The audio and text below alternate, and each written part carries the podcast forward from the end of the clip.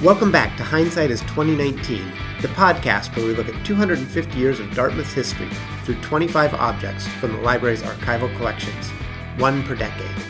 I'm Jay Satterfield, and I'll be your host for this episode. On June 26, 1872, a bearded, robust poet of moderate fame appeared before the graduating class and faculty of Dartmouth College to deliver the commencement poem. I've got an old ledger book here in my hands.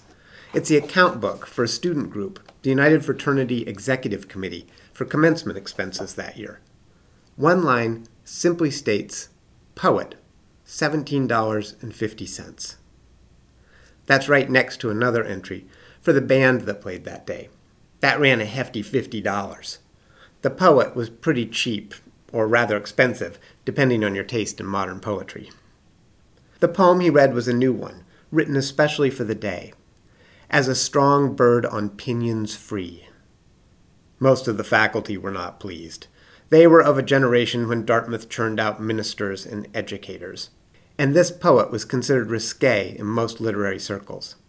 He had his supporters, Ralph Waldo Emerson perhaps chief among them, and he could command substantial payment for his poems by well established literary magazines, such as The Atlantic.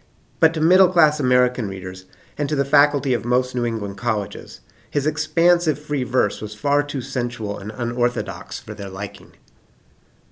The class of 1872 was about to cast off from Dartmouth, many of them about to enter the field of law, and they were feeling some freedom in their youth.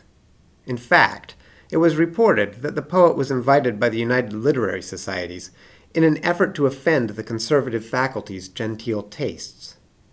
It was a statement on graduation that they no longer needed to adhere to the stern morality of their professors. They were on their own and they would invite any poet they wanted.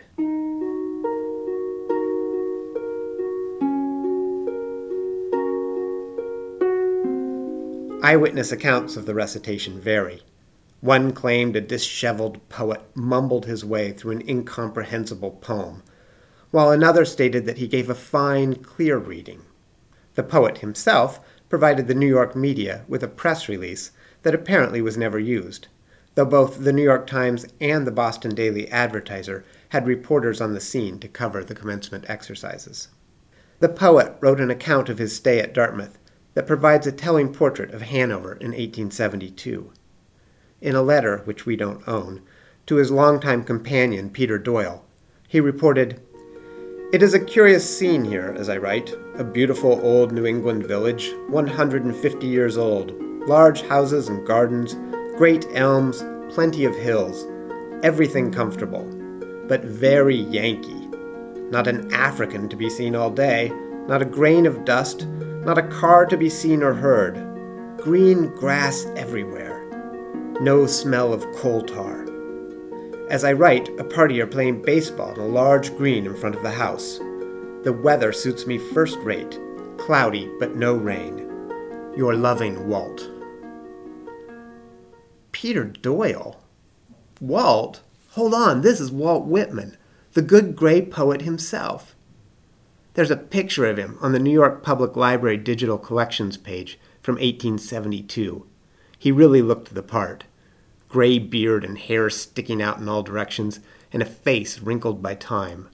A stark contrast to the vibrant young poet rakishly depicted in the first edition of Leaves of Grass. Whitman engaged in his usual self promotion to puff the poem and its association with Dartmouth when he published it later that year. The leading piece in this volume, in giving name to it, is the annual commencement poem, delivered on invitation of the Public Literary Societies of Dartmouth College, New Hampshire, June 26, 1872. It is an expression and celebration of the coming mentality and literature of the United States. Not only the great scientists already visible, but the great artists, poets, literateurs yet unknown.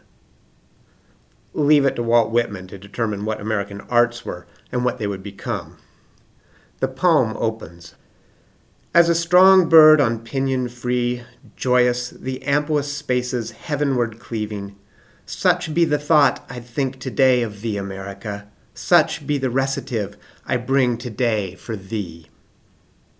The poem fits the mood of commencement. It implores America to move forward and discover her true art and science, building on the past, but uniquely American in its future. Thee in thy future, thee in thy only permanent life, career, thy own unloosened mind, thy soaring future, thee as another equally needed sun, America, radiant, swift moving, fructifying all. All that expansive hope and progressive freedom. Whitman's words would have been such a departure from what had been pounded into the students' heads the previous four years. When they entered Dartmouth in 1868, they were faced with a set curriculum with no electives. Freshman year, they studied Latin, Greek, mathematics, history. As sophomores, those were joined by a class in modern languages focused on French grammar, civil engineering, rhetoric, and natural history. Junior year introduced philosophy and physics, while seniors enjoyed a class in anatomy and physiology and a class in German. America itself is ignored, and God forbid any modern literature would be included from any country. The only real choice they had was to opt for a kind of concentration in science, selected by 52 of the students, or agriculture, selected by just 10. It was not the kind of heady intellectual environment you now associate with higher education, where ideas are held up for challenge rather than just to be accepted. And it was a place where anything too contemporary was only for leisure time, but never serious study. Radiant, swift moving, fructifying all, it was not. But here was Whitman, extolling graduates and the nation to move forward and boldly embrace the new. The present holds thee not, for such vast growth as thine, for such unparalleled flight as thine. The future only holds thee and can hold thee. I love that line. The future only holds thee and can hold thee. Those must have been frightening words for that philosophy teacher. More so for the president, the Reverend Asa Dodge Smith, a deeply conservative religious man hired to guide the college after Nathan Lord's tumultuous career. This wasn't the first time the literary societies had pushed the limits of acceptability by inviting a radical thinker to campus. In 1838, 35 year old Ralph Waldo Emerson came to speak, just 10 days after delivering his scathing Harvard Divinity School address that damned American higher education, and Harvard specifically, for its failure to teach anything of value. That speech got Emerson banned from Harvard for 30 years, but apparently secured the desire of Dartmouth students to hear him speak. It's hard to imagine today that Emerson and Whitman would have been seen as so controversial. They're on the syllabus today, not banished from campus or disdained by the faculty, but held up among the great thinkers of the 19th century. But in their day, they were not to be trusted. Through history, Dartmouth students have had their moments when they're just the coolest people. They invited the radical Walt Whitman to recite a poem at class day. What a bold statement of independence and a clear assertion of modernity on a campus that shied away from both concepts.